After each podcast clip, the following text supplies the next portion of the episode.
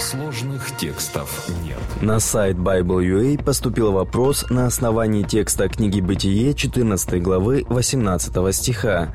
«И Милхиседек, царь Салимский, вынес хлеб и вино. Он был священник Бога Всевышнего. Является ли Милхиседек Иисусом Христом?» Отвечает пастор Андрей Бедратый. Когда мы читаем историю о Мелхиседеке в книге «Бытие», то мы не видим в нем ничего сверхъестественного. Обычный священник. То же самое, например, мы читаем о тесте Моисея, который также был священником. «И услышал Иофор, священник Мадиамский, тесть Моисеев, о всем, что сделал Бог для Моисея и для Израиля». Книга Исход, 18 глава, 1 текст. Особый статус Милхиседеку придал апостол Павел в послании к евреям. Давайте вспомним контекст послания – Первые христиане, которые родились в иудействе, задавались вопросом, как же Иисус может быть нашим священником, если он не из рода Аарона?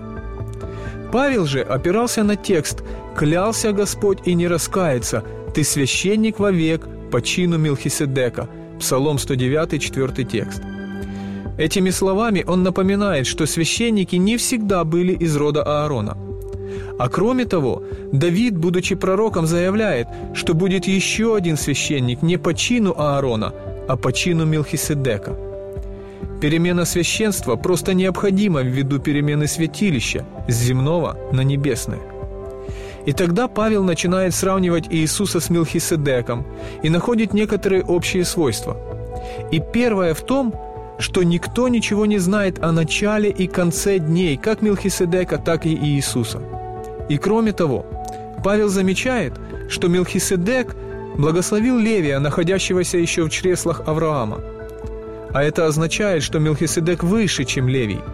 И именно в этом сравнении многие комментаторы видят указание на то, что Мелхиседек есть сам Иисус. Но апостол не пытается нам это сказать.